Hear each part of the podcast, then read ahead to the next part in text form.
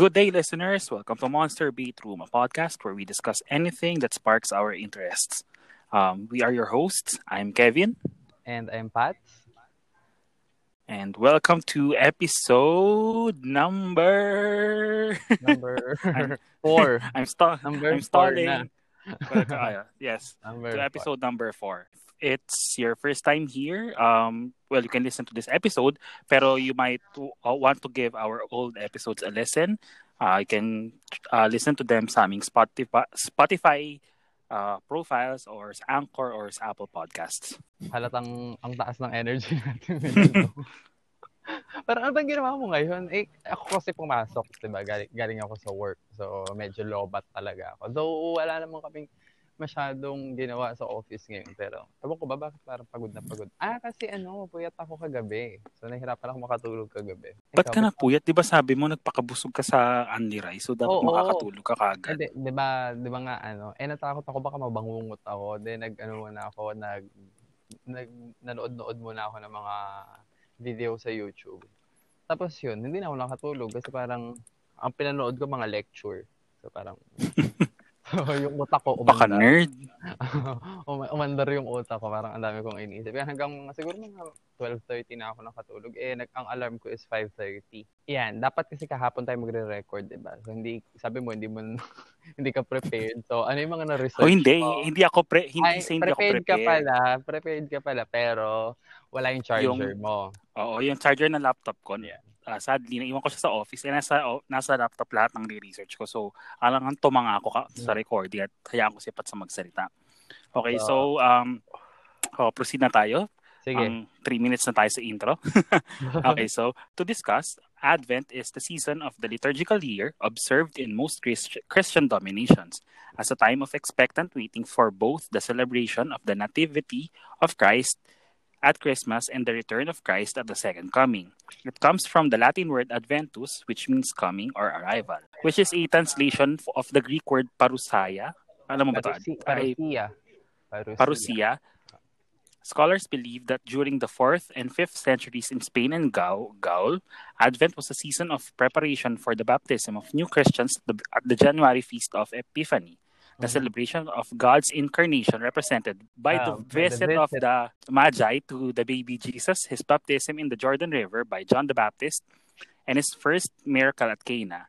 During this season of preparation, Christians would spend 40 days in penance, prayer, and fasting to prepare for this celebration. Originally, there was little connection between Advent and Christmas. Ayan. Okay. So yan, uh, based dun sa definition mo na binasa, tumatak sa akin yung huling part, no? Uh, before, uh, originally 40 days din siya. Parang Lenten season. Yung, yung Lent pang Easter naman yan. So yung preparation natin Mhm. for Easter. So before, uh, 40 days din siya kasi parang mini Lent siya. Though, ah, magpapansin mo yung official color ng simbahan ay violet, no?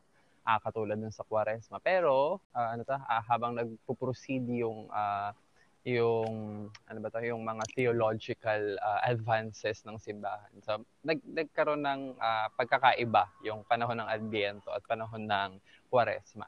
So yung Adbiento, so tama 'yun, it marks the beginning of the liturgical year. So the church, the Catholic Church ah, officially began a new liturgical year last bali sa Advent yun nga ah, it commemorates ah, the first coming of Jesus ah, in Bethlehem no nung nagkatawang tao siya and it reminds us that Jesus will come again. So parang yun yung isa. Pero may isa pa tayong nakakalimutan eh. So yun yung, yung dalawang coming na alam natin. No? The first coming and the second Mhm. coming. Pero may third coming. No? Parang pinapaalala sa atin ng simbahan na si Jesus ay dumarating din sa buhay natin sa bawat araw. So makikita natin, ah, ang pagdating niya ay ah, sa, pag, sa mga nakakasalamuhan nating tao, dumarating siya sa mga pangyayari sa buhay natin. So yun yung diwa ng Adbiento. And sabi ko nga, no, little by little, nag, medyo naghiwalay yung yung panahon ng Kwaresma at Adbiento. Yung Kwaresma more on penance talaga, pagbabalik loob. Kaya nga even yung season, no, yung yung yung season sa taon kung kailan sineselebrate yung Kwaresma, no, during spring, kasi may new life na paparating, 'di ba? Parang may spring cleaning na nangyayari kapag Lent. Pero yung Advent, no, originally, no, penitential yung character niya, pero as time as time progresses, medyo lenient yung simbahan pagdating doon sa penitential character ng Lent and it focused on the joyful anticipation of the coming of the Savior. So parang ang feeling ng Advent hindi yung hindi siya malungkot katulad ng Kwaresma kasi sa Kwaresma parang may ano eh parang may ano to may napipintong kamatayan. Diba? Parang yun kasi yung Kwaresma. Sino? the Holy Week, di ba? Yun? Parang yun yung, uh, yun yung focus ng Lent. Yung Advent is more of, alam mo yung feeling na late ka na sa school, tapos mm-hmm. sa trabaho, tapos parang... Alam ko yon Napaka-familiar ba sa'yo? so, yun. Tapos parang, may isang station pa ng LRT or MRT, di ba? Uh, isang sta- Alam ko talaga yan. Pa, yan. Tapos andun ka na, malapit ka nang dumating, pero wala ka pa dun sa destination. Parang ganun yung Advent na parang may, meron kang joyful anticipation sa Christmas. Kaya nga, uh, so ito medyo strict sa lit ah medyo ano na to uh, strictly speaking uh, sa ano na to medyo malalim na liturgy. So sabi ko kanina parehas violet yung kulay, yung official color ng Advent and Lent. Medyo magkaiba sila ng tone, no? si Advent, ginagamit niya yung medyo kulay lavender. Lavender ba yan? Uh, yung medyo bluish na na hue ng ng violet. Si Lent, ginagamit niya yung darker tone ng yun, yun talagang purple. So yun. Yun yung uh, intro ng Advent. Pero ngayon, parang kulay ni Grimace. Si, sino ba si Grimace? Halatang mang, ano yun. Si Max sa Macdo, yung ah, mukhang blob. Okay. Ah, uh, ayun, medyo ganun. Actually, hindi, hindi pa nga ganun. Hindi, hindi pa nga ganun.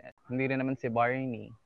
Basta, yung medyo kulay lavender, ganun. Yung hindi siya talaga dark na dark. na, hindi talaga siya dark na dark na, purple, na, na violet. So, hindi talaga siya purple. Though, ngayon, hindi na siya 40 days ang Advent. Hindi na siya parang Lent. Naging 4 Sundays na lang. 4 Sundays na lang siya. Sundays, hindi week. Kasi ang Christmas ay laging December 25. Hindi siya katulad ng Easter Sunday na laging Sunday. Nagba- yung Easter, nagpapalit ang date, hindi nagpapalit ang araw. Yung Christmas, hindi nagpapalit yung date, nagpapalit yung araw. So, kung ang Christmas ay napatapat ng lunes, so yung Sunday before that, that is the fourth Sunday of Advent. Fourth Sunday. Mm, so, hindi natin siya tinatawag na fourth week. 'di ba? Fourth kasi hindi hindi naman mabubuo yung isang araw nga lang siya, 'di ba? Kung napatapat na Lunes yung Pasko. So ngayon, four Sundays na lang and on each Sunday we uh, we light one of the candles dun sa candle. Ay, mamaya na yan, Pats. Ay, mamaya. O, oh, sige. So, ayan. So, may four Sundays tayo. Ayan, so uh, diniscuss na ni Pats, ulitin ko lang din, parang Advent today dates for 2020. Today, the season of Advent lasts for four Sundays leading up to Christmas. At that time, the new Christian year begins with the 12-day celebration of Christmas tide, which lasts from Christmas Eve until Epiphany on January 6. Advent begins on Sunday that falls between November 27th and December 3rd each year. Mm-hmm. Advent 2020 begins on Sunday, November 29th, and ends on the Thursday, December 24. So, for Catholics, Advent is a meaningful season that reminds us of the reality of Jesus Christ and that He has come and He is present in our world and lives. Ayun. Actually, ano eh, no, ang Advent meron siyang two-fold character. Sa lahat ng season ng simbahan, ito lang yung may, may, may parang may dalawang hati. No? Parang may, may first half saka second half. So yung first half ng Advent is, nasa first half pa lang tayo. So, yung uh, from first Sunday of Advent uh, up to December 16, inclusive, kasama yung December 16.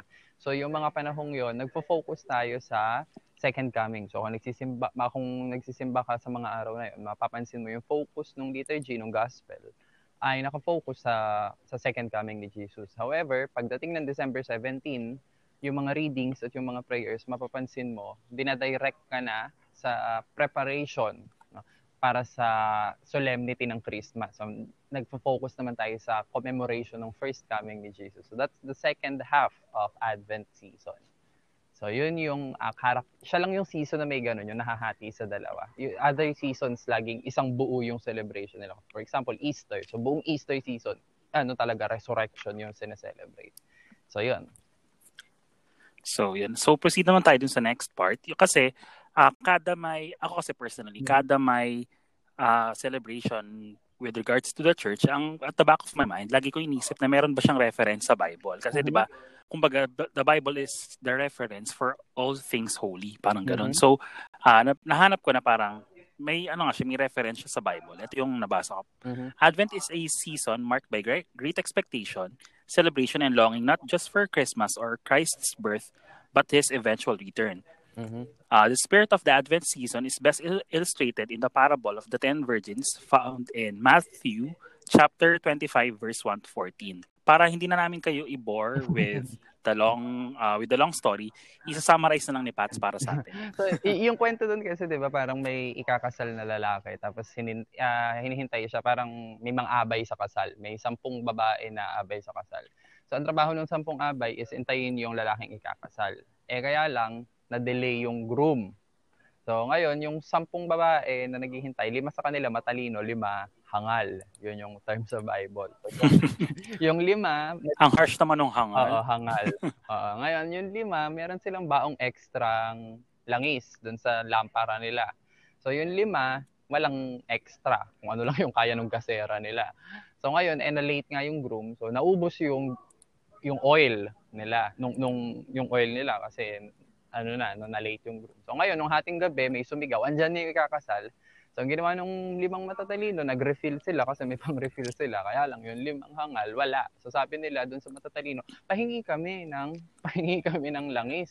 Sabi nung limang matatalino, ay nako, hindi kasya sa atin to. Mabuti pa, bumili na lang kayo ng ano, bumili na lang kayo ng langis para sa inyo. So, yun yung sabi nila. Ay, bitches. No, ah. actually, medyo no, no, ironic yun. Kasi, remember, ano to, ah, ah, yung parable na to, this, ah, this was told by Jesus during the first ah, century, di ba?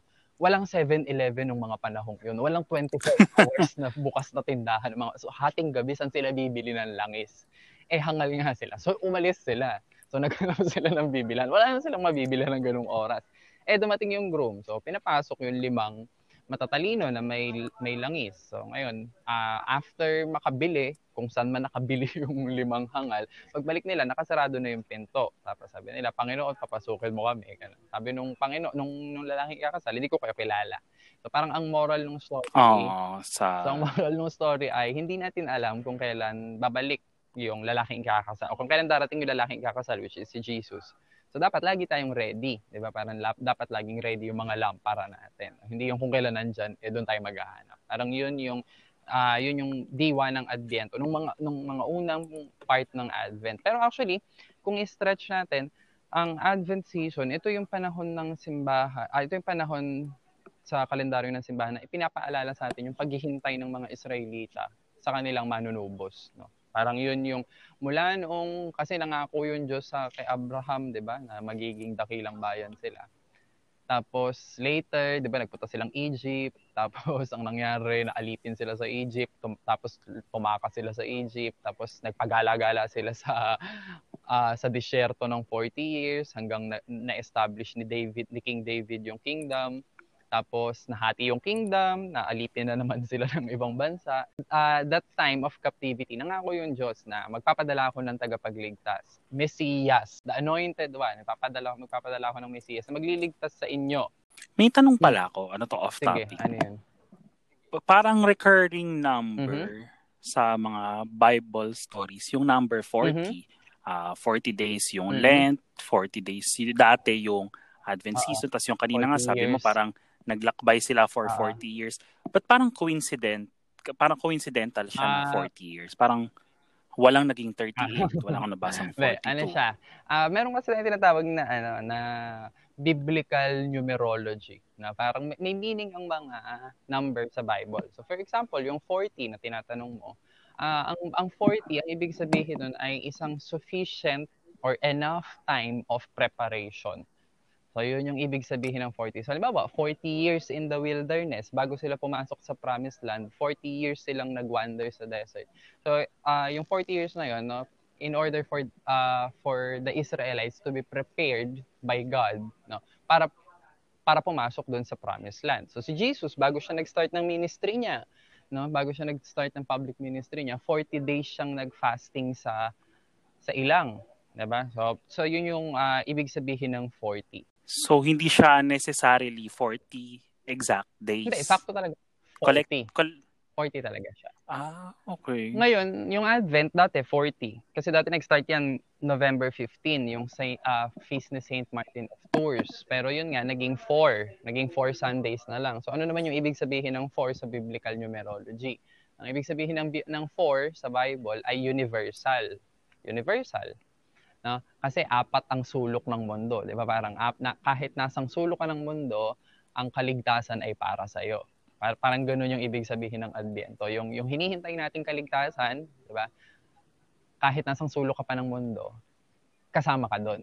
No? Kaya apat yung ling- may apat na linggo yung Adviento. Yung mabuting balita, yung ebanghelista, yung mga ebanghelista sa Bible, may apat na ebanghelista tayo, 'di ba? Si si Mateo, si Marcos, si Lucas, si Juan. So, ibig sabihin, yung mabuting balita, kahit nasang panig ka pa ng mundo, para din sa iyo 'yon. So universal. Abot ka ng Pilipino. Mm takot na Pilipino. so yun yung ano, yun yung uh, biblical numerology. Actually marami yan. No? Maraming meaning yung mga yung number sa Bible. Ito actually sige, uh, pa-sneak peek. Alam mo bang yung kantang 12 Days of Christmas? Bawat isang araw doon may meaning. Kasi that before persecuted yung mga Christians. 'Di ba pinap pinagpapapatay sila ng mga Romano. So ngayon gumawa mm-hmm. sila ng code 'di ba? Parang uh, gumawa sila ng code para sa sa parang may, may labindalawang simbolismo yun 12 days of Christmas na yun. For example, a partridge in a pear tree, si Jesus 'yon. A partridge on the first day of Christmas, parang uh, a partridge in a pear tree, si Jesus 'yon. For example, yun nga yung uh, ano to, uh, yung five golden rings, yung five books of Moses. Wait, ano yung kay Moses? Yung ano yung five, five, books, five, five ano? books of Moses. Yung first five books ng Old Testament, eh, Genesis, But, Exodus, Leviticus, Numbers, Deuteronomy. So si Moses, kay Moses. Di ba may iba pang tawag Pentateuch, doon? The Pentateuch. The Torah. Ayun. The Law. Ayun yung familiar ako. So yun yung uh, biblical numerology. Marami yan. Six. Halimbawa, yung 666, bakit naging number ng devil? Bakit naging number ng demonyo yun? Kasi seven is the number of perfection. Kaya nga seven days of creation. May seven, kasi perfect lahat ng ginawa ng Diyos dun sa pitong araw na yun. However, yung six, isa na lang perfect na siya, di ba?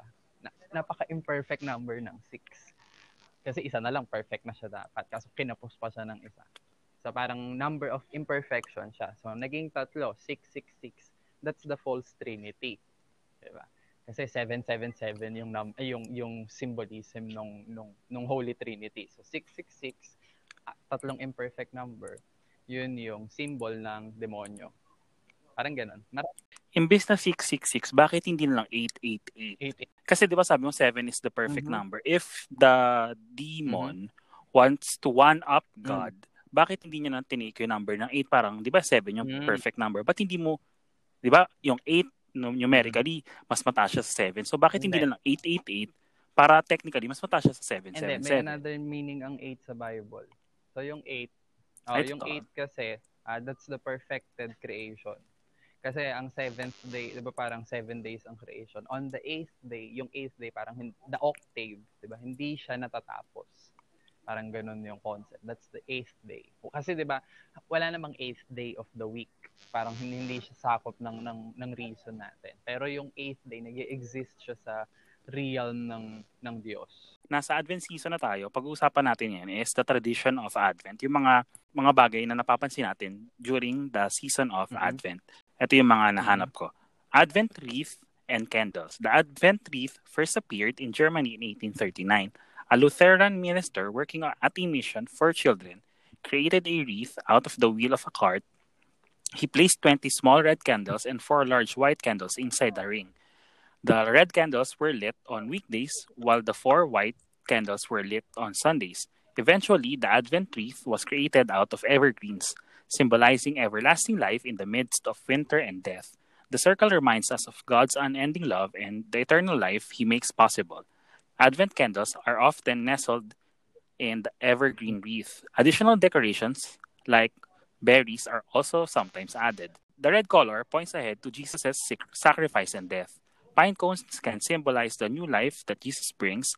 Families begin lighting a candle on the fourth Sunday before Christmas and they light another candle each subsequent Sundays. Ayun. So, yun yung sa wreath. Ngayon naman, ito yung sa candles. The most common Advent candle tradition, however, involves four candles. A new candle is lit is lit on each of the four Sundays before Christmas. Each candle represents something different. Although traditions vary, the four candles represent hope, faith, joy, and peace.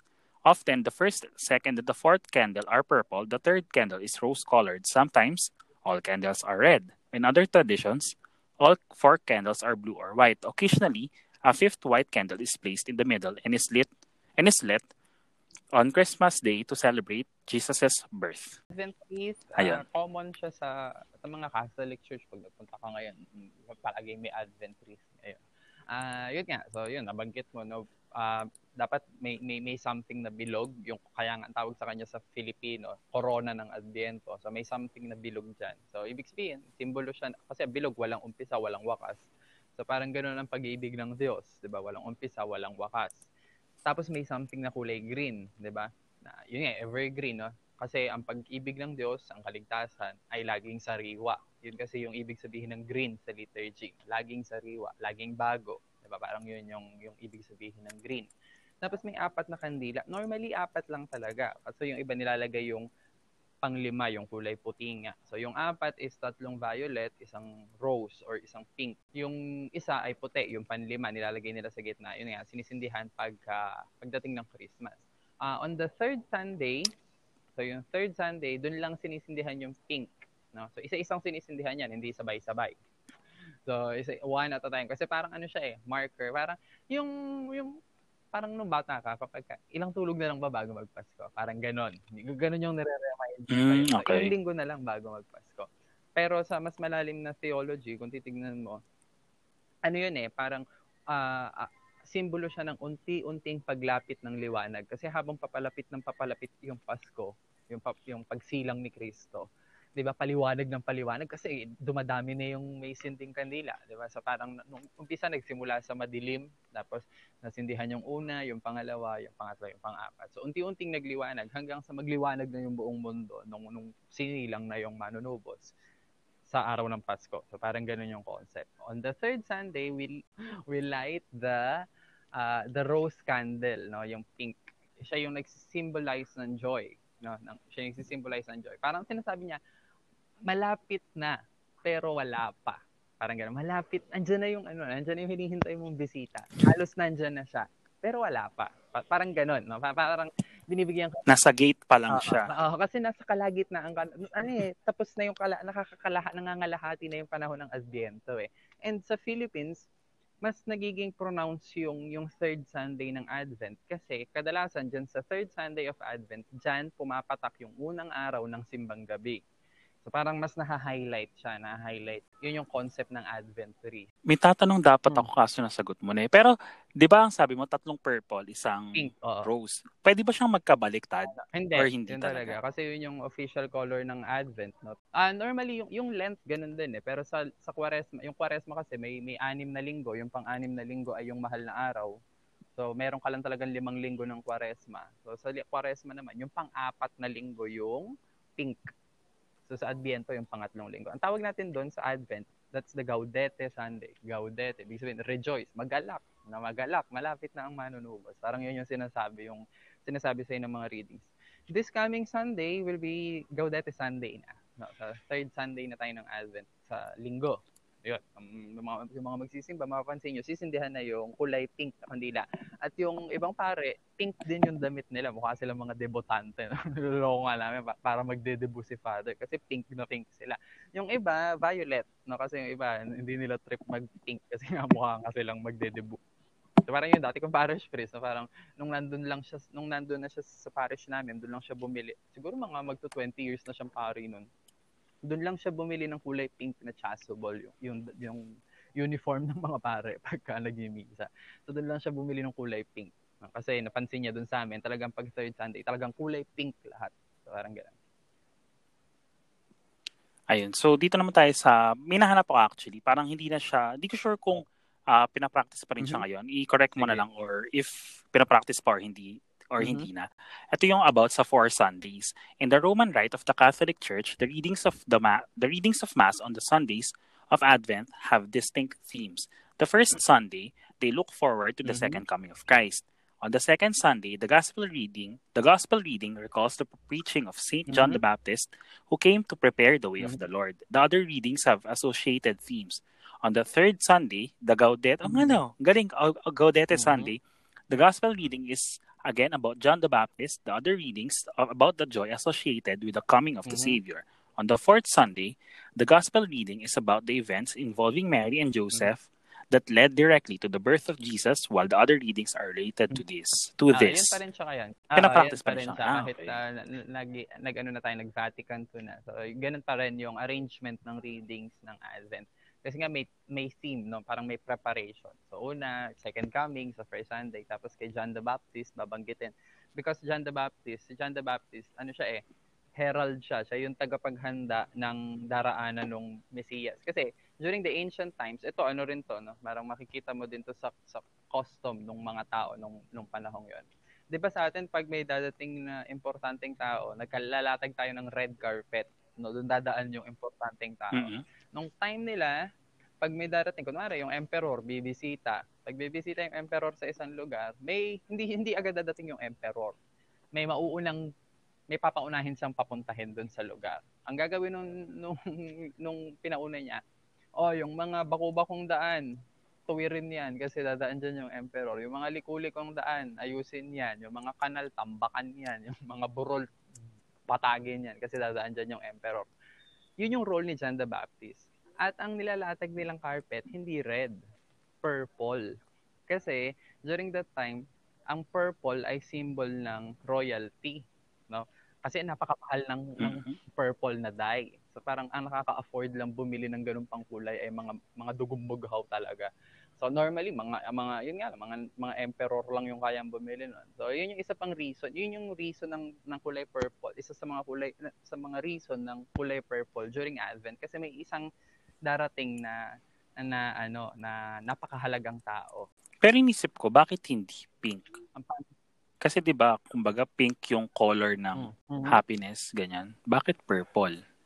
Remember, ah, ang ang Advent nag nag-originate siya, 'di ba? Meron siyang penitential character in nature para din siyang Quaresma. Yung Mm-hmm. third Sunday, which symbolizes joy, 'di ba, yung Gaudete Sunday, ang role niya, binabasag niya lang yung binabasag niya lang talaga yung kalungkutan ng panahon. Eh. Yung Oo, paghihintay, parang niya ganun. lang. Parang, oy, wag kayong ano, parang wag kayong ano, panghinaan ng loob. Kasi da, yung hinihintay niyo, oo, Parating yung na siya. hinihintay niyo, siguradong darating. No? Hindi, hindi siya, ano, hindi siya paasa, di ba? Pag sinabi niyang darating siya, darating siya, parang tutuparin niya yung pangako niya. Yun yung, yun yung role ng third Sunday. Ng third Sunday ng Advent. Ah, So, hindi, okay. hindi, hindi naman kasi talaga, di ba sabi ko nga, ang Advent, ano siya, joyful anticipation. Hindi siya season of of joy talaga kasi naka-reserve yun sa Christmas eh. Sa Christmas talaga yung yung doon ka magfo-focus sa, sa sa kaligayahan ng pagsilang ng manunubos eh. Pero yung Advent ah, ano siya parang ah, ina-anticipate mo lang. Ina-anticipate mo pa lang yung yung joyfulness na na, na mararamdaman mo pagdating ng Pasko. Mm, okay, gets, gets. So, ah tapos na tayo dun sa mga technical definitions. Ah, dito naman tayo dadako sa mga personal experience Mhm. natin when it comes to the Advent season.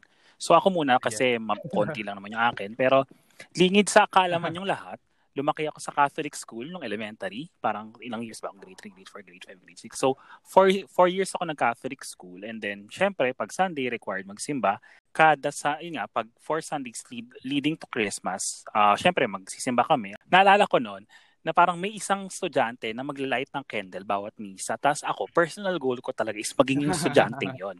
Akala ko dati, yung yung criteria, isa sa criteria doon, naniniwala ko, isa sa criteria doon, eh dapat ikaw isa ka sa matalino Mm. sa batch mo.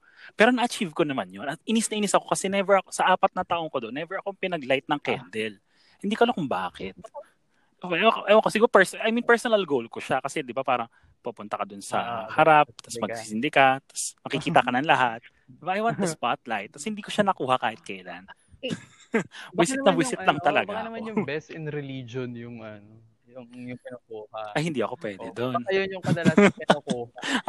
Hanggang best in math lang kaya ko. so yun, ano bang kwentong adbyento mo?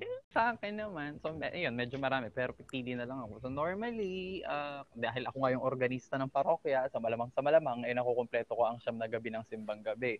So, syempre, yung mga unang gabi, eh, nasa wisyo pa ako. Dami Kasi pa hindi niyan. ka pa, hindi ka pa puyat, di ba? Pero pagdating mo ng mga panlimang araw, pang-anim na araw, bangag na bangag ka na. Tapos ito pinakakatawa kasi parang on, on the 24th, kasi de, de, kakanta pa kami ng 24 ng madaling araw. Tapos, diretso na kami ng practice para sa 24. Kasi 24 ng hating gabi, normally kasi yun yung may pinakamarami ring attendance ng nagsisimba sa amin. So, kami rin yung kumakanta ng 24 mm. ng hating gabi. So, hindi na kami umuwi. Uh, after nung misa, may, normally naman kasi pagkatapos ng simbang gabi, may paalmusal lagi sa kumbento. So, pagkakain lang kami saglit doon, then babalik kami sa choir loft to practice for uh, for the midnight mass. Eh normally, puyat na nga ako, tapos pagod na ako. tapos pag ulit-ulit pa kami ng choir, medyo umiiksi na yung pasensya ko. yun yung ah, nakakatuwa naman kasi parang parang kahit minsan kahit napapagalitan ko minsan yung choir, di ba? Parang kasi at, at after the midnight mass nung Christmas, pagka pagka binati naman sila ng mga tao, uy, ang ganda ng kanta niyo, ganyan ganyan. Parang nakakalimutan naman nila yung yung kulang na lang magmura ko doon sa, sa choir loft taga hindi nakukuha yung yung tono. Pero yun, yun yung mga normal na ano na ano ng ng Adviento sa akin. Kasi sabi ko nga kung tutuusin, sa Pilipinas kasi ang haba, ah, parang ano nga tayo, 'di ba? Kilala tayo na bansang may pinakamahabang pagdiriwang ng Pasko. Pero personally sa akin, naniniwala ako na mas gusto pa rin natin ang panahon ng Kwaresma, yung panahon ng mahal na araw kaysa sa panahon ng Adviento. Kasi pag Adviento, ano lang ba ang activity natin pag Pasko? Ang activity mo lang naman ay simbang gabi, simbang gabi. tapos yung Noche Buena, tapos mga walang patumanggang Christmas party. Though yung mga Christmas party, hindi naman kasi religious activity yan. Hindi diba? siya religious in nature. Unlike ng Holy Week. Di ba? Simulan mo ng prosesyon ng linggo ng palaspas, tapos mayroon ka pang mga pabasa, may sinakulo ka pa, may bisita iglesia ka pa, may salubong ka pa, pagkarami, kakahaba-haba pa ng mga misa. So, mas, mas, ano, mas, ano talaga tayo sa, parang mas na-attract talaga tayo sa Lenten season kaysa sa sa Christmas. Personal ano ko lang naman to, ha? personal na na point of view ko lang naman dun sa sa dalawang season na yun ng simbahan. So yun yung mga typical na kwentong Adviento ko. Kaya lang uh, this year because of the pandemic, 'di ba? Parang ngayon ko mas naramdaman yung Adviento kasi parang ang ang nag-remain talaga is yung uh, kung ano lang yung importante, 'di ba? Walang mga wala yung mga Christmas party na 'yan, 'di ba? Even yung schedule ng mga simbang gabi ngayon ay medyo inaayos natin para maging para makapasok doon sa sa curfew. So ina-adjust natin yung mga oras ngayon ng mga celebration. So ang naiwan lang talaga is kung ano yung yung necessary at ang importante lang naman doon ay yung pagdiriwang ng misa, 'di ba? At 'di ba uh, yun nga yung yung katotohanan na minsan sa kasaysayan ng tao eh nagkatawang tao ang anak ng Diyos para iligtas tayo. Yun naman yung diwa ng Pasko eh.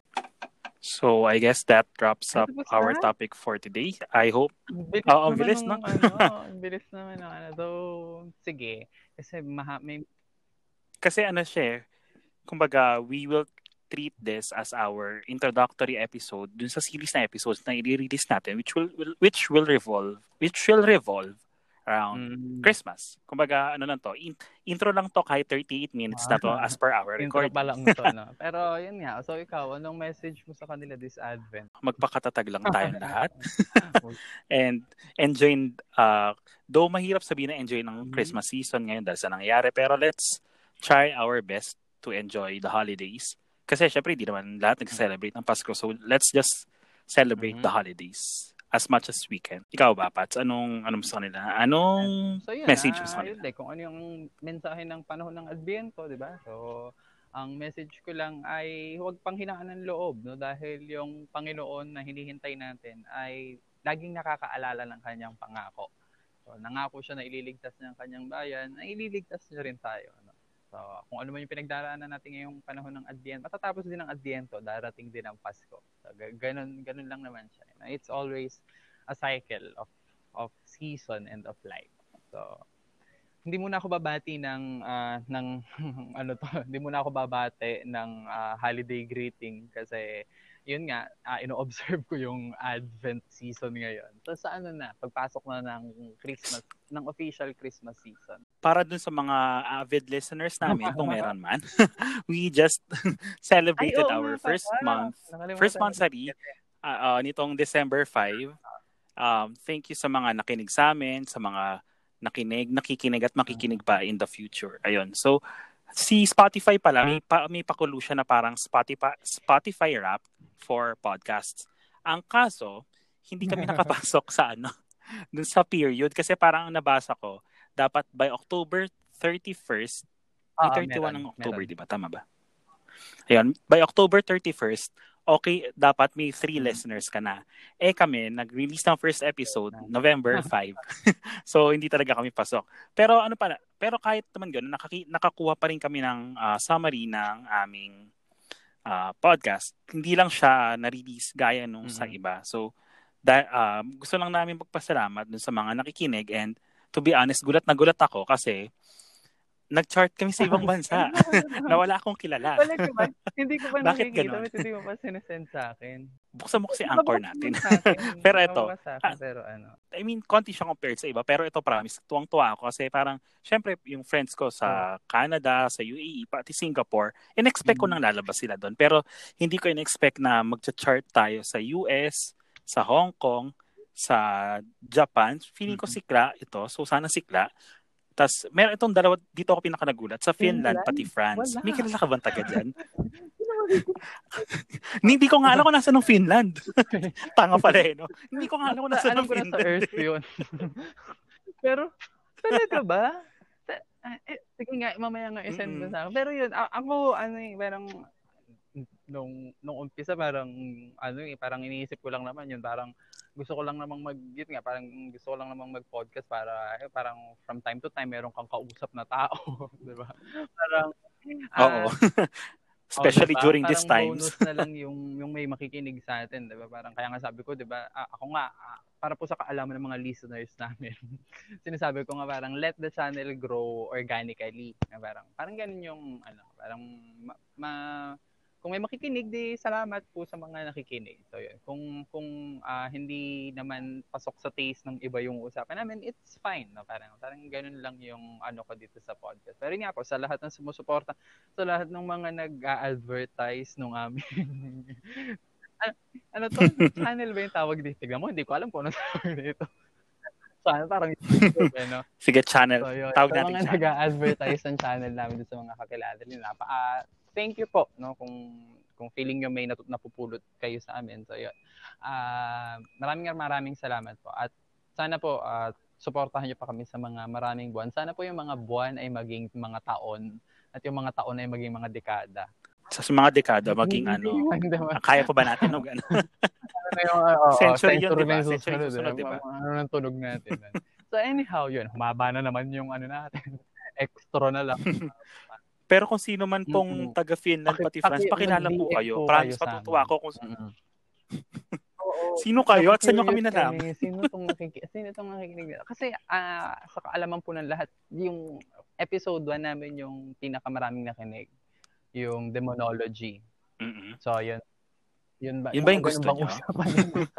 madali po kaming kausap. Sabi ko naman sa inyo, madali kaming kausap. Maraming maraming salamat po. Ah, kahit isang buwan pa lang, eh, pinatuloy niyo po kami sa inyong mga buhay. Mga tenga. So, yun. Ikaw na. Ikaw na magpaalam sa Ah, kanila. sige po, magkarinig, magkarinigan po Ikaw- tayo ulit sa kung kailan na lang kasi napansin nyo naman, hindi naman laging regular na Tuesday at Friday kami nakakapag-release. so, pero malamang sa malamang po sa mga araw na yan, kami magre-release. Anyhow, bago ko makalimutan, today is December 8. So, sa mga Katoliko, kailangan nating magsimba ngayon. So, ito ay isang ah, pistang opisyal ng simbahan. Today is Immaculate Conception. Bye-bye! So, paalam sa lahat. Ingat kayo. And Ah, this, this is Quez. Pat. Sige, ah, magkarinigan tayo ulit.